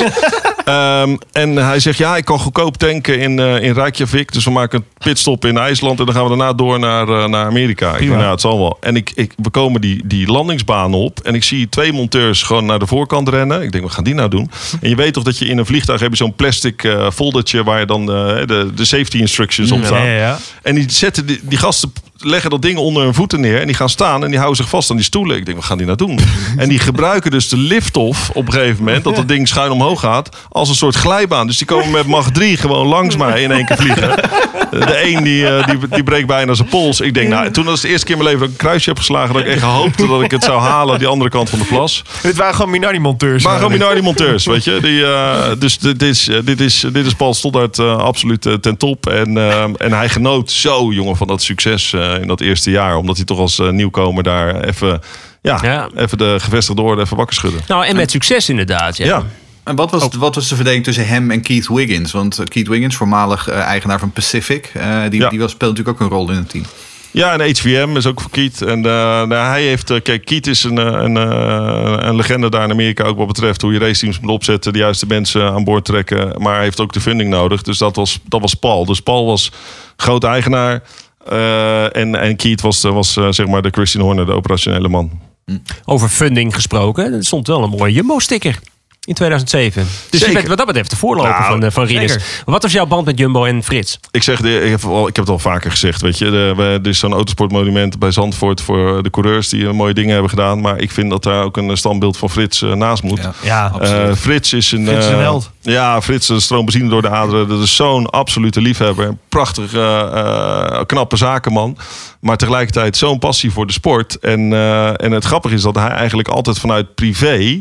eh, die passie heeft verwezenlijkt. Hè? Hij zei dan wel plak de Jumbo op. Maar ja, wat, wat had je daar aan als je in Amerika rijdt? Omdat het bedrijf dat niet steunde. Dus je had dan eh, ikzelf, eh, bijvoorbeeld Jeffrey Herlings op de motorfiets. Ja. En iedere keer als er een deal gesloten werd met een Nederlandse coureur bij Red Bull, nou dat is eigenlijk, dat ben ik zelf, Jeffrey, en dat is dan Max. Max. Dan was de eis dat er wel een Jumbo-sticker op de kin kwam. En op een gegeven moment zei Mattis iets, ja, dat willen we niet, want wij claimen die helm als Bull zijnde. Maar wie, ja, ik zei, dan, dan is het een dealbreaker. En dat was bij mij het geval, omdat hij hè, mij steunde op die manier. eh, en, en het geval bij Jeffrey Herlings week dat ook. En bij Max ook op een gegeven moment. Zei, die sticker moet er gewoon blijven. Max is er nu wel af, toch? Nee, Staat ja, hij heeft hem nog steeds, ja. Ja, staat ergens anders misschien. En eh, eh, toen heeft uiteindelijk Matties gezegd: Ja, dan wil ik die man wel ontmoeten. Weet je? En Jumbo heeft nu het voor elkaar dat het driehoekje compleet is. Dat ze dus zakelijk ook het businessmodel, het racen kunnen, Ja. kunnen benutten. Eh, dus, maar ik vind ook wat hij voor Max heeft gedaan, weet je, in die tijd om hem te steunen in Formule 3, gewoon puur Niet omdat hij. normaal. Je, eh, het steunen van jong talent, dat, eh, dat eh, hebben zij echt naar een andere, ander niveau gebracht. Ja. Dus eh, Frits is een, eh, een held en een vriend.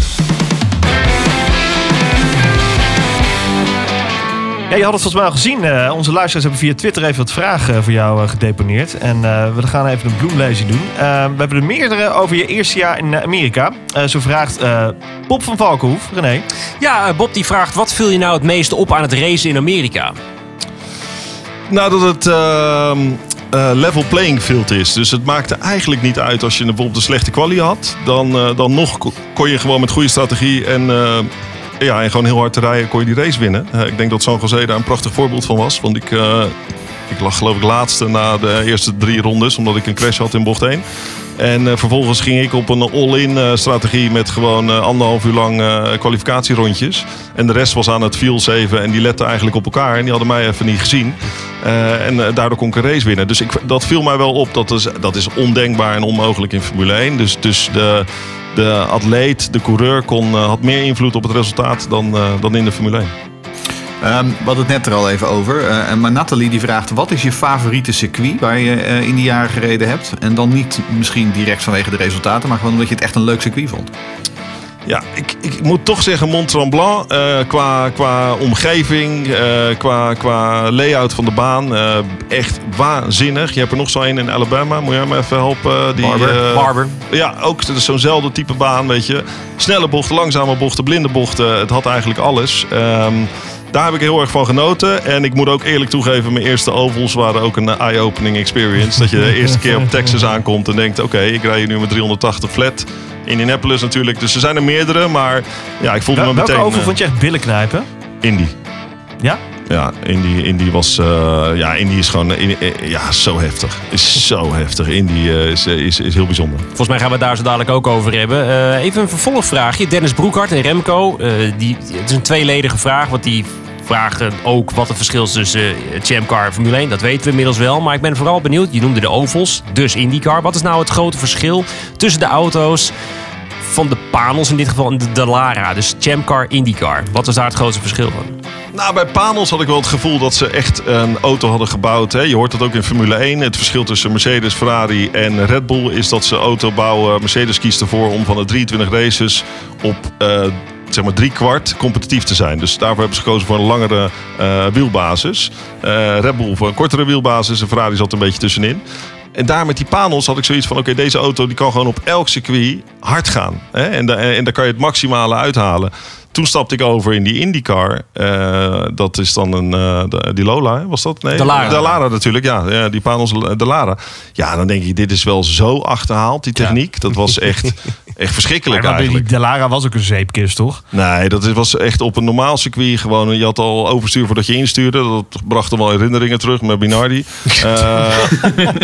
Maar weet je, en wat ik wel indrukwekkend vond van die, van die monteurs en alles, als ze een auto aan het bouwen waren voor de ovals. Ja, dan zag je echt iets, een, een specialisme. Wat ze natuurlijk over de jaren hebben gebouwd. Dat zelfs de sponsorlogo's werden erin gespoten en zo. De, de, de auto moest zo min mogelijk wrijving hebben. maar je moest wel even rekening houden dat die afgesteld wordt om linksaf te gaan. Dus het werd zelfs soms al eh, uitrijden pitlane was soms al lastig. En nog steeds anno 2020. Dus ja.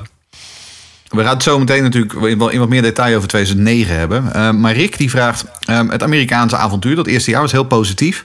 Ehm, en toen opeens toen eindigden de Champ Cars. En toen ook hè, Minardi, HVM, die samenwerking die, die veranderde een beetje. Was er geen andere kans om in 2008 ergens in te stappen?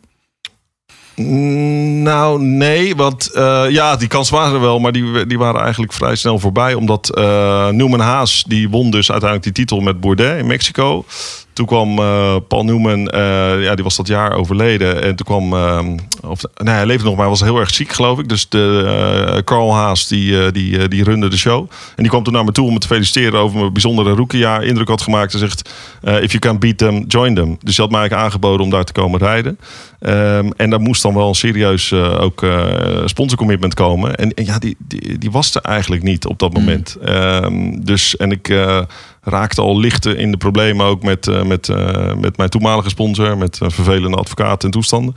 Dus toen moest ik eh, noodgedwongen terug naar Europa. Ehm, ja, en toen kwamen er telefoontjes voor ANGP en Super League Formula. En ik, uiteindelijk heb ik nog wel kilometers gemaakt en nog wel races kunnen winnen. Maar ik had liever daar gebleven. Nou, dat brengt me meteen bij de Super League Formula. Ik denk dat we het niet moeten negeren. Hoe erg was die fars?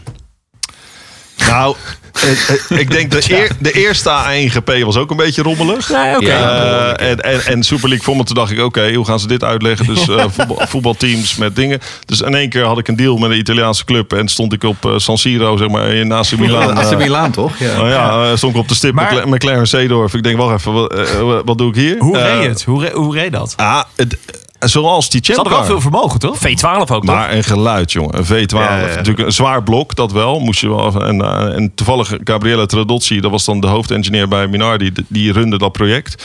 Dus die ging al gelijk de sweet spot zoeken. En we hadden eigenlijk een hartstikke goede auto. Konden we eh, een aantal races winnen. En, Chassis eh, van... het chassis van... ehm, eh, Zou me zeggen dat het is, toch? Dat is een ja, Italiaanse ja, Dallara. denk Maar ik. wel, wel een beetje op, op een Formule 2 basis. Dus hij was best wel zwaar. Maar doordat je zoveel vermogen had, maakte dat een hoop goed. Ehm, ja, even, even, terug naar af. En eh, je, zag wel snel dat, dat die voetbalteams niet allemaal heel erg betrokken waren. Maar eh, ehm, nee, dat, eh, dat heeft niet lang Maar je werd wel betaald daar. Ja, ja, ja, ja Oh, prima. zeker, zeker. zeker. Nou ja, En, en hoe kwam dan in 2009 vervolgens dan die Newman Haas deal weer, eh, weer tot stand? Want ik, ik, ik, ook die eerste wedstrijd op eh, St. Piet heb ik even teruggekeken. Maar daar reed je ook met bijzonder weinig sponsorstickers op je auto. Ja, ja, we hebben wel contact gehouden natuurlijk altijd dat jaar. En je dacht altijd van oké, dit is dan... Kijk, in Europa had je niet meer... eh, de top had je al gehaald. Hè? Wat betreft Formule 1. Daar zag ik niet meer echt eh, kansen. Ja, wat, wat wordt het dan? En ik had niet zoiets dat ik dan ehm, ehm, de, de, de shift had van... ik ga nu eh tourwagens rijden, wat dan ook. Ik denk, ik blijf in die formuleauto's. Dus terug naar Amerika. En ik voelde me meteen vanaf dag één thuis daar. Heerlijk land. Je hate it or you love it. Maar ik had er eh, prima kunnen blijven wonen. Ehm, dus ja, contact gehouden. Toen kwam Newman Haas voorbij en eh, eh, had ik een sponsor en eh, hebben een, hebben een deal gesloten. En, en zij durfde ook wel een stukje commitment in mij te stoppen. Dus eh, de McDonald's deed daar ook eh Ja. een bijdrage. In 2009 moest je dan dus toch eh, op de ovals gaan rijden. Ja. Eh, je zei net al Indy, dat is eh, een van de meest legendarische waar je ooit hebt gereden. Maar ne- neem ons eens mee. De eerste keer dat je, zo'n, dat je die pits gaat uitrijden op zo'n oval. Je gaat steeds verder, steeds verder, steeds harder. Steeds meer vleugel tik je eraf. Ja. Eh, op een gegeven moment voel je die achterkant gaan, niet gaan. Ja. En dan rij je gewoon eh, nou, eh, de 360 plus. Hoe is dat? Even wedden. Eh, de eerste test was op eh, eh, Fort, Fort Worth. Worth. Ja, dat is de Texas. Dallas, Texas. Texas. Ja. En dat is dan na eh, de Indy 500 de snelste. Ze hebben daar een redelijk hoge banking. Het is echt serieus lastig om daar gewoon om, eh, om naar boven te lopen. Ehm, ik weet ook in de jaren daarvoor met Frank Kitty en zo gingen, gingen sommige rijders gewoon oud. Hè, kregen ze zo- een paarse vlekken en eh, hadden ze gezegd: oké, dan maar iets minder vleugel. Ja, Ehm, ja, dat was. Ik wist dat data is flat out. Maar de eerste keer dat je weggaat, is het al lastig om niet te crashen in de pitlane. Omdat die auto van nature, als je gas geeft, die krijgt wielspin, stuur je tegen. Maar als je te veel tegenstuurt, ga je gelijk linksaf het Ja. muurtje. Eh, en, ja, en toen was het op een gegeven moment padding, weet je, aan je hoofd. Ik denk, nou, dat is voor mietjes. Ik heb eh, een serieuze nek. Nou, was ik, eh kwam ik ook snel van terug. geen overbodige luxe. geen overbodige luxe. Ja, en dan is het snelheid opbouwen. Koude banden, vergeet dat niet. Hè? Geen bandenwarmers zoals Formule 1. En dan op een gegeven moment, ja, dan zie je op je teller 225 mijl. Volgende ronde 225. En denk je, fuck, ik ga gewoon 360, 70 gemiddeld. En het was easy flat. En toen zeiden ze tegen mij, oké, nu, nu komen je teammaten op de baan. Ja. En nu ga je leren draften. Ja, toen eh, weet ik nog wel dat ik uitstapte. eh, en eh, één, ik viel bijna op de grond. Want ik stapte te snel uit. Je hele lichaam is natuurlijk helemaal gedesoriënteerd. En mijn handen bleven zo staan. Gewoon. Ik had helemaal gewoon... Ja, de adrenaline gierde door mijn lijf. Ik denk, wat een gekke werk is dit eigenlijk. Ehm, en toen kwam de eerste race in Kentucky. En toen kwalificeerde ik single lap eh, op P2 na Scott Dixon. En toen dacht ik eigenlijk van, ja, appeltje eitje, waar hebben we het over? en toen kwam de grote Dan Welder naar me toe. Eh, en die, die maakte toen wel indruk op mij door te zeggen... eh, Robert of Bobby zei die, you keep turning in like that. Want het gaat dan om zo dicht mogelijk op die witte lijn blijven. Dat is de kortste radius. Maar dan neem je ook een risico dat die auto in één keer uitbreekt. En dan hang je... Hij zei, "You keep turning in like that and you end up in the wall or worse.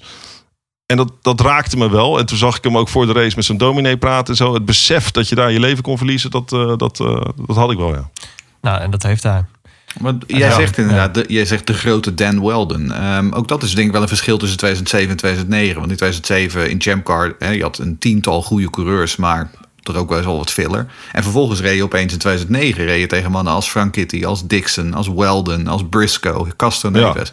Eh, reflecteer daar eens op dat verschil tussen die twee. Ehm, nou, daar zag je meteen dat, die, eh, dat het echte oval-experts waren. En eh, ik, ik heb toen ook tegen Baricello gezegd, die ging daar naartoe. En die is ook maar na een jaar weer teruggekomen. Ja. Want je hebt daar gewoon echt ervaring nodig op die ovals. Het is gewoon een hele andere tak van sport. Heel andere Ehm, discipline. Ja, hele andere discipline. En ik merkte wel op een straatcircuit of, een roadcourse... dan kon ik de Frankitties of de dingen wel bijhouden. Ondanks dat het verschil in teams best wel groot was op een gegeven moment. hè. Chip Ganassi is natuurlijk wel echt gewoon eh, de crème de la crème.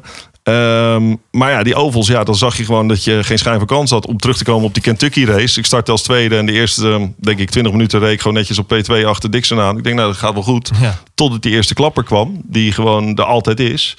Er komt een pitstop. Die pitstop gaat fout. Ik sluit als laatste aan achter Castro Neves. En met koude banden een herstart. was dus de eerste keer. Ja, en ik zie op een gegeven moment die Castro Neves gewoon hoog gaan. Ik krijg alleen maar grind in mijn, in mijn, op mijn vizier en op mijn helm. Hè. Je wisselt daar elke race een helm omdat je gewoon... Die is helemaal gezandstraald. Ja. Nou ja, En ik kon het voetje niet naar beneden houden. Want je hebt al zo'n minimale downforce. Dus ik lift een paar keer. Ja, en dan mis je die aansluiting. Ik vond dat echt eh, bizar lastig. En dan, toen werd het ook een hele lange avond. Ehm, uiteindelijk dan eh, ja, gewoon ervaring opgedaan. En eh, beter worden. Hoe Ja, was precies. het Newman Haas? Dat was natuurlijk in die dagen een topteam. In, in, eh, ook in de kart, maar ook in de IndyCar. Ehm, hoe, hoe was dat, die, eh, dat team qua, qua werkwijze? Bijvoorbeeld vergeleken met Minardi USA. Ja, kijk, bij Minardi voelde ik me meer thuis omdat je de teamleider was. En het team draaide echt om mij. En ik had eh, top engineer en het beste monteurs. En weet je, ik had gewoon, eh, ik denk ook wel bewezen dat ik dat verdiende.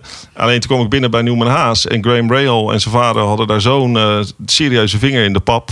Dat ik al heel snel merkte dat ik de, de net niet engineer kreeg of de net niet monteurs. En, en bedoel, het heeft ook aan mij gelegen dat ik dan op een gegeven moment mentaal misschien iets minder presteerde. Maar eh, ik heb daar nooit echt een eerlijke kans gekregen. Zo voelde het wel. Dus het was niet, het was niet heel leuk of zo bij dat team. Het was niet een van mijn mooiste eh, herinneringen aan, eh aan race in Amerika. Nee.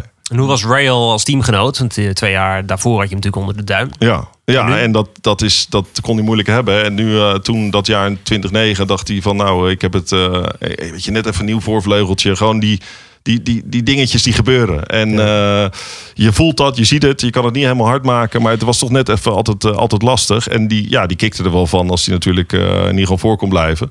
Maar dat, dat was niet helemaal terecht, denk ik. Qua snelheid kon ik, eh, kon, kon ik helemaal hebben. Ja, ehm, Arie Luijendijk eh, zagen we dit jaar als, als mental coach, of als coach ook, rijderscoach een beetje van, van Rinus. En Mant of May kwam eraan in die, in die 500. Eh, had je steun van hem? Zeker, zeker. Arie, ja, waanzinnig man. Arie, eh, good morning. En ik heb de Telegraaf gelezen en hij praat helemaal zo. Ja, wat een held. En, eh, wat een held man. Ja, maar je merkt als hij daar aankomt, eh, de eerste Gewoon avond, eh, we gingen eten in Indianapolis in een of andere steakhouse. Het was allemaal vol. En hij heeft twee van die Indy 500 ringen om... eh, om, om, om zijn handen. En hij eh zwaait er twee keer mee. En we kregen de beste tafel. Weet je, sport, sporthelden in Amerika worden geëerd zoals ze geëerd moeten worden. Eh, en ik had heel veel aan zijn tips. Want de eerste paar rondes die hij deed, zei hij van ja, op deze, bijna zo gedetailleerd, op deze schroef in de vangrail, daar moet je insturen. En dat was net een kleurverschil. Ik zei, ja, maar hoe zie je dat met 380? En later in die auto merkte ik het. En ja, hij heeft me daar goed begeleid. Van steeds weer verder trimmen. Hè, dus de downforce eraf. Op een gegeven moment zit je op nul. Dan wordt die auto lichter. Dan gaat die, krijg je lift. Nou, dan tik je dus de 400 aan. Maar ja, dan wordt het wel lastig insturen. En, en, en hij heeft me daarin begeleid. Totdat die klapper kwam. En dan... Hij zegt, eh, in die eh, speedway, als die je bijt, dan ben je dus eventjes, eh, je zelfvertrouwen krijgt een enorme klauw. En, en dat, daar heb je dan de hele maand voor nodig om terug te komen. Eh, maar Arie is zeker goed, ook voor, eh voor Rinus is dat een goede coach. En hoe heb je sowieso die of May eh, beleefd? Natuurlijk ook heel veel promotionele dingen denk ik in zo'n maand. Was het een tombola voor jou? Was het echt gekke huis? Nou, kijk, in Formule 1 ben je wel gewend te verplichte nummertjes met je, met je sponsoren en dat soort dingen te doen. En in Amerika is het erop en erover. Nog meer en nog beter. En uiteindelijk werd ik wel rookie of vast als rookie. Op de, ik heb in ieder geval zo'n mooie ring thuis van... van van dat event. En eh, ik had voor geen goud willen missen. Maar ik was er eigenlijk nog niet klaar voor. Ik had het heel graag nog een keer- jaar gedaan met de, met de overervaring die je dan hebt. Want ik was bijvoorbeeld na een half uur wiel aan wiel aan het battelen met Thomas Schechter. Dat, eh, dat is heel stom om te doen in zo'n race. Wij zien dat nu als we de Indy 500 verslaan. Je moet, zoals bij een basketbalwedstrijd, de laatste kwartier, half uur moet je zijn. geen zin om, eh, Heeft geen zin om te nee. vechten voor P9 en zoveel tijd te verliezen met, met, met topploegen. Maar wist jij veel toen? Wist ik veel. En s'avonds uh, werd het bijna knokken met Schechter. Omdat hij dus eh, zowel zijn race als mijn race was verpest door, door een crash. En uh, dus de, de, de, enorme leercurve op die ovals. Hey, en na twaalf races, toen had je Newman Haas en toen ging je terug naar HVM. Um, het team waar je ook natuurlijk die, die paar jaar daarvoor ook gereden had. Um, wa waarom maakte je die switch? Want uh, ik, kan me, ik, ik, kan me herinneren dat Newman Haas destijds in ieder geval publiekelijk zei dat ze best met jou hadden willen verlengen. Ja, maar ik, ik had het gewoon zo niet naar mijn zin. En hmm. uh, als je dan uh, ja, topsport bedrijft op dat niveau. Uh, to be at your best, you have to eliminate negative thoughts. Dat was een advies wat ik kreeg van een hele goede vriend van mij die in Amerika woont. En uh, ja, het voelde gewoon niet meer goed. Ik had het echt niet naar mijn zin. Maar en, uh, we uh, moeten bijvoorbeeld, om eventjes een, een, parallel te trekken naar de Formule 1. moet je bijvoorbeeld, net zoals met de Stroll, moeten we tegen Sebastian Vettel ook zeggen van... ja gast, wat, wat ben je aan het doen met die vaders en die zoon-relatie? Daar ga je nooit tussenkomen. Is dat een beetje hetzelfde gevoel als wat jij daar had? Bij, uh... Nou, nee, nee, nee, want ik denk wel dat gewoon, uh, je doet uh, talking on track. Alleen was het het laatste jaar van dat chassis. Het was, toch, hè, het was allemaal net even het laatste ja. jaar van. Ja, uh, ik, het is lastig te omschrijven. Ik hoop dat jullie het een beetje begrijpen. Maar het, het, soms zit je er in, in, in, een situatie. Kijk naar Gasly. Weet je, die zat mm. gewoon helemaal niet op zijn plek bij Red Bull Racing. Nee, nee. Komt gewoon waanzinnig uit de verf bij Alfa Tauri. Ik denk als je nu tegen hem zegt je mag upgraden of, hè, of blijven. Dan wil dat hij, hij, dat hij wellicht nog wel hè, liever wil blijven als Juist. teamleider daar. En, ja. en dat is eigenlijk wat ik ja, ook weer zocht bij HVM. Maar dat was ja, natuurlijk niet heel handig. Want die Even hadden, een stap terug om er twee vooruit te zetten. Ja, maar die hadden nog minder budget. En het was echt uh, overleven. En toen had je dat andere team. Die bood me toen ook een job aan. Dat ABC van uh, AJ Voigt. Ja. Maar die zei dan, uh, je hoeft niks te betalen, je krijgt alleen prijzengeld. Maar dat was al bijzonder als die auto heel bleef. Weet je wel? Dus, uh, ja. ja. dat is nu nog steeds zo, toch, bij Voigt? Ja, ja, dus die verschillen, die, die, verschillen waren best groot op een gegeven moment. Ja. Je, had het, uh, je had het er al over. Je hebt een, een, een, een tetser gemaakt uh, op de Indianapolis Motor Speedway. Maar hoe gevaarlijk waren die auto's? We hadden het net over Dan Weldon. Slechts twee jaar daarna zou hij helaas uh, komen overlijden. Hoe gevaarlijk waren die auto's? Ben je ooit bang geweest? Nee, op het moment niet. Uh, als je in die auto zat of er zo'n crash gebeurd was of wat dan ook. Omdat je gewoon, uh, ja, wat ben ik? Ik was uh, 5, 6, 27. ik zat op de top van mijn, van kunnen en ik denk, het komt wel goed. Ehm, maar je hebt ook geen seconde tijd om na te denken. Want als je met 380, zoals bij bij mijn eerste crash, rechtsachter een demper afbrak. Wat ze gelukkig konden zien, want anders ga je nog twijfelen aan jezelf. Ja, binnen een halve seconde zat ik in de muur. En ik haalde net op het verkeerde moment adem. Dus ik had een ingeklapte long, een rib gebroken. Eh, ik zag allemaal sterren. En, eh, en een paar weken later stap je weer in die auto. Dus, dus eh, angst nooit gevoeld. Maar wel op een gegeven moment in, later in het seizoen in 2009... dan zag ik die dominee steeds zo voor de race naar een van die coureurs gaan. Ik denk, ik ben toch benieuwd wat hij dan eh, komt doen. Dus die fluisterde ook bij mij wat in mijn oor. En may God bless your equipment, your material. En dan ging ik over nadenken. Shit, hé, je kan hier gewoon of je rug breken of het, het leven laten. En ik zat toen ook in die fase met eh, negatieve gedachten voor rechtszaken, eh, brieven van de advocaat te lezen op vrijdagmiddag. Terwijl ik daarover nadacht in een race. Toen heb ik eigenlijk besloten om eh, te stoppen. Want, want ja, je speelt echt met je leven. En dat is helaas eh, zo gebleken ook met Weldon en, eh, en natuurlijk met, eh, met, met Wilson. Nog even een bloemlezing uit de luisteraarsvragen, Robert. Ehm, Bas van Dijk die vraagt: Robert, je hebt altijd een hoop lol gehad met Tonio Liuzzi, je maatje uit de Formule 3000 en de Formule 1. Eh, wie was jouw maatje in de IndyCar met wie je veel lol had? Had je die? Eh, maatje in de IndyCar? Eh, nee, nee, niet, eh, niet, eh, niet direct. eh. ik had eigenlijk, ja, mijn trainer, wat ik zei, dat is, dat is toch je, je man met wie je gewoon eh, 200 dagen per jaar op pad bent. Eh, met hem moet je het doen. En eh, eh, je, je leeft wel iets meer op jezelf hè, als, als je daar bent. Ja. Iets minder dan in de Formule 1, want dan is het echt gewoon van je team naar je motorhome, van team motorhome in je hotel. Daar heb je een barbecue met de coureurs samen en eh, een- paar van die Brazilianen leren kennen, Kanaan en zo wel lachen gasten. Maar nee, ik was best wel op mezelf eh, om gewoon daar mijn, ja, mijn leven als topsporter te leiden. Maar werd je misschien, eh, we hadden het net al over, hè, je komt vanuit de Formule 1. Werd je dan misschien niet omarmd omdat ze dachten, ja, eh, toch, toch een stukje frictie al van tevoren? Nee, dat was gelijk wel weg, omdat je natuurlijk de eerste paar weekenden gewoon er was. En dat zijn de coureurs onderling wel. Hè. Je kan eh, vinden van elkaar wat je vindt. Ik kan van Boudet vinden wat ik vind, maar ik zal Respect altijd- voor zijn Ik heb gewoon respect voor zijn prestaties Ja. eh, on track. En, eh, eh, en dat wil niet zeggen dat je met elkaar op vakantie moet, absoluut niet. Maar eh, het is, het is eh, ja, doe de talking on track. Eh, Tom Plaum vraagt er, als je nu terugkijkt, welke klasse heeft jouw voorkeur om in te rijden? Formule 1 of IndyCar? Nou, we hebben eigenlijk al een beetje beantwoord. Ja. Ja, maar als rijder zei je. Als rijder. Als rijder. Kijk, je kan me voorstellen, IndyCar is gewoon meer Spartaans. Ja. Eh, Ja. Formule 1 is misschien dat je denkt, ja, rij ik nou nog de auto of wordt het voor mij gedaan?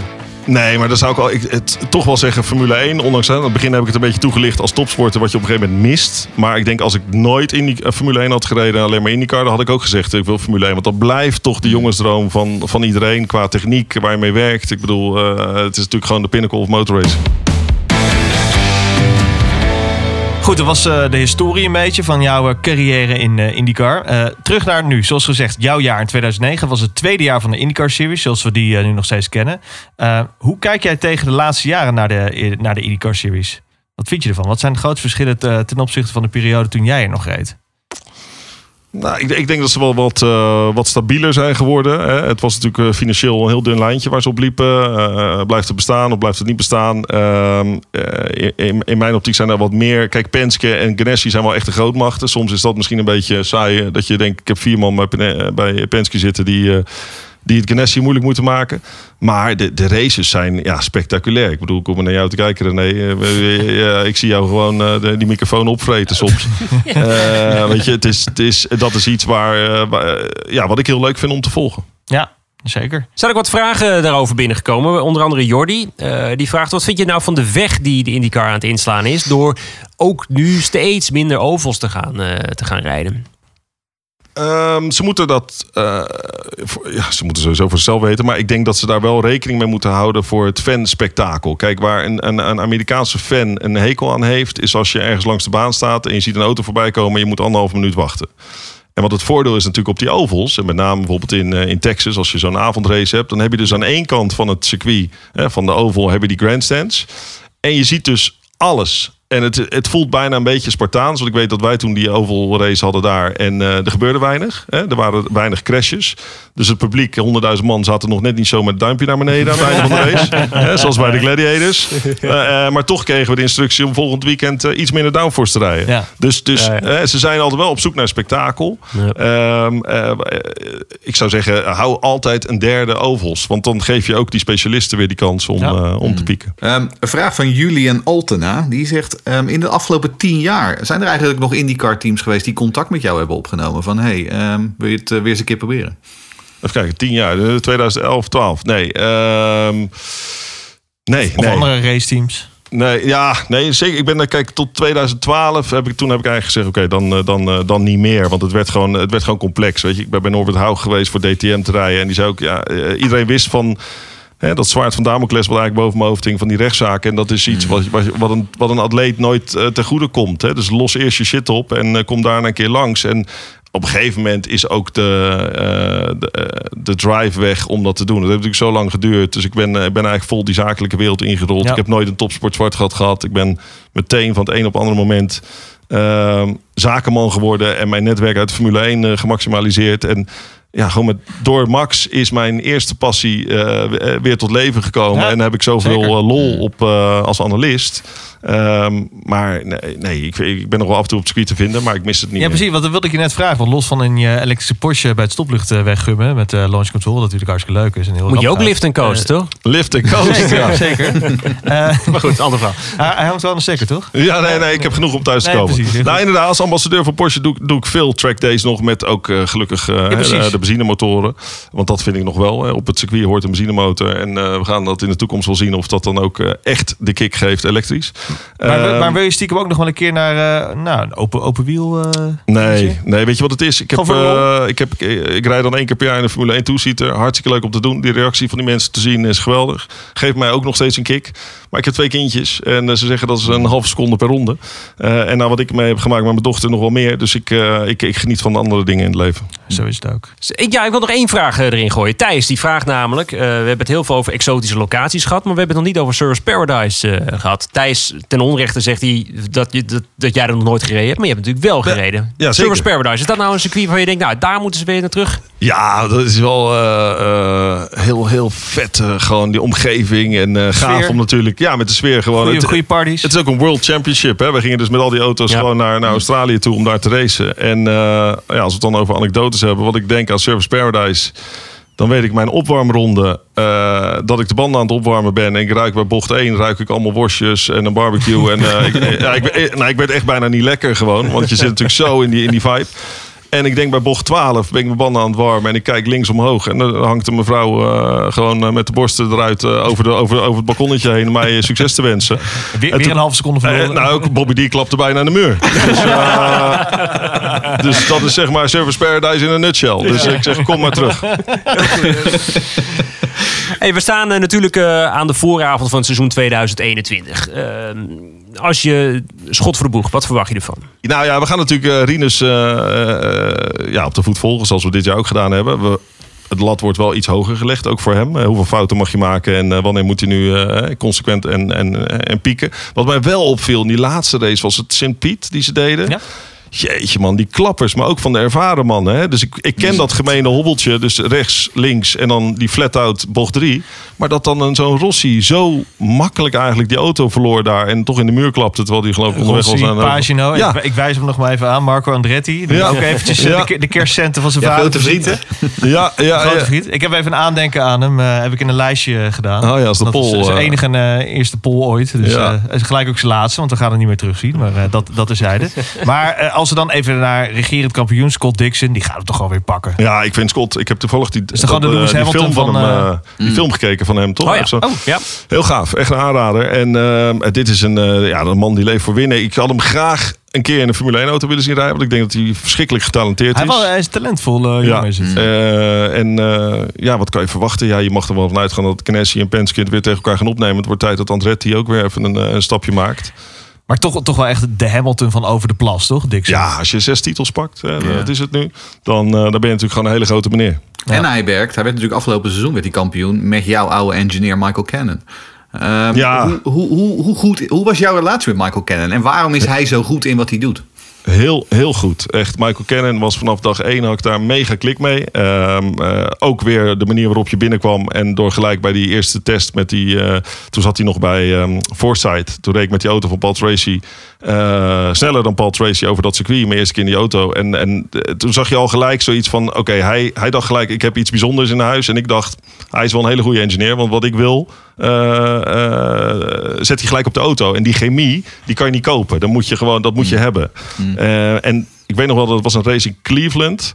Toen finishte ik tweede en eh, eh, Paul Tracy stond ook op het podium met me. En die fluisterde toen in mijn oor. Hij zegt met Michael Cannon kan jij gewoon dit kampioenschap winnen. Dus dat is een, echt een, ehm, een legende ook in de, in de paddock wat de engineering betreft. Dus ehm, nou ja, niks, niks dan goeds voor, of alleen maar goeds voor Cannon. Hey, we hadden het net al even over de vakanthoutjes. Hè? Je volgt natuurlijk Rinus natuurlijk wel de laatste jaren. Heb je eigenlijk veel contact met hem? Nee, nee, Rinus eh, spreekt niet veel. Ik heb hem een keer bij Pep Talk gezien. En eh, we hebben een keer een FaceTime gedaan in, eh, in een van de uitzendingen bij, bij Ziggo Sport, eh, Formule 1 Café. Eh, zijn vader ken ik van, vanuit het verleden. En eh, ja, nee, ik, ik, ik gun hem natuurlijk het beste. Weet je, het chauvinistisch dat we zijn. Als een Nederlander meedoet, dan, eh, dan moet het lukken. En dan gaan we gewoon dus veranderingen in aanbrengen. Als Rinus hier zit, dan kom je ook gewoon een keer langs. Bij deze Ja, nee, ik zou het leuk vinden om hem, eh, Nou, om hem te spreken. Nou, dan- is de slotvraag eigenlijk wel. Eh, Sven Brandsma die vraagt: Je mag een dreamteam samenstellen voor Rinus. In welk team plaats je hem en wie is dan zijn teamgenoot? Een leuke vraag, eh, Sven. Ja, leuke vraag. Ik denk dat je. Kijk, het is knap dat eh Carpenter hem natuurlijk nog die, nog die kans geeft. Die ziet ook iets bijzonders in hem. Ehm, en hij heeft natuurlijk echt zeker zijn piekmomenten gehad. En ook wat, wat eh, diepe dalen. Maar daar, is hij sterk van teruggekomen. Dus eh, dat dwingt ook wel weer respect af. Maar het is niet het beste team. Dus dus om, die, om die onzekerheid weg te halen, hoe goed is die? Wil je uiteindelijk natuurlijk een keer een, een, een test doen of, of een kans krijgen in een van de beste auto's. Nou, je ziet het aan een Marcus Ericsson bij. hij rijdt in principe in dezelfde auto dan Scott Dixon. Maar eh, de, de, de resultaten zijn toch iets anders. Dus eh, ondanks dat het verschil tussen teams kleiner is dan in Formule 1, zou ik hem toch nog wel eens een keer willen zien. Nog bij een, eh, en wellicht gaat het ook gebeuren bij een, bij een nog beter team. Het zit erop gehoord. Dankjewel voor je tijd. Jezus, wat een bevalling man. was, was even gaaf, hè? Een jaartje of tien eh, terug. Ja, leuk. Trip down memory lane. Dankjewel. Dank voor jouw eh, tijd en je mooie anekdotes. Eh alweer 14 jaar geleden toch wel stiekem. eh, we worden oud. Poeh, poeh, gaat hard zeg. en nog even wachten. Er begint hopelijk het IndyCar seizoen snel. Want we weten in ieder geval dat we niet op St. Piet gaan beginnen. Eh, zoals het er nu naar uitziet beginnen we op 11 april in Barber Motorsport Park. En dus hebben we de komende maanden nog voldoende tijd om ons op te warmen voor dit nieuwe seizoen. Ehm, wil je in de tussentijd op de hoogte blijven? Volg ons dan via de tweeps. Eh, waar kan dat, eh, Jeroen? Het Indie Podcast NL. Juist, eh, Jeroen houdt hem altijd keurig bij voor ons met akte dank, dank, dank. Dank voor het luisteren. Abonneer en graag tot de volgende keer.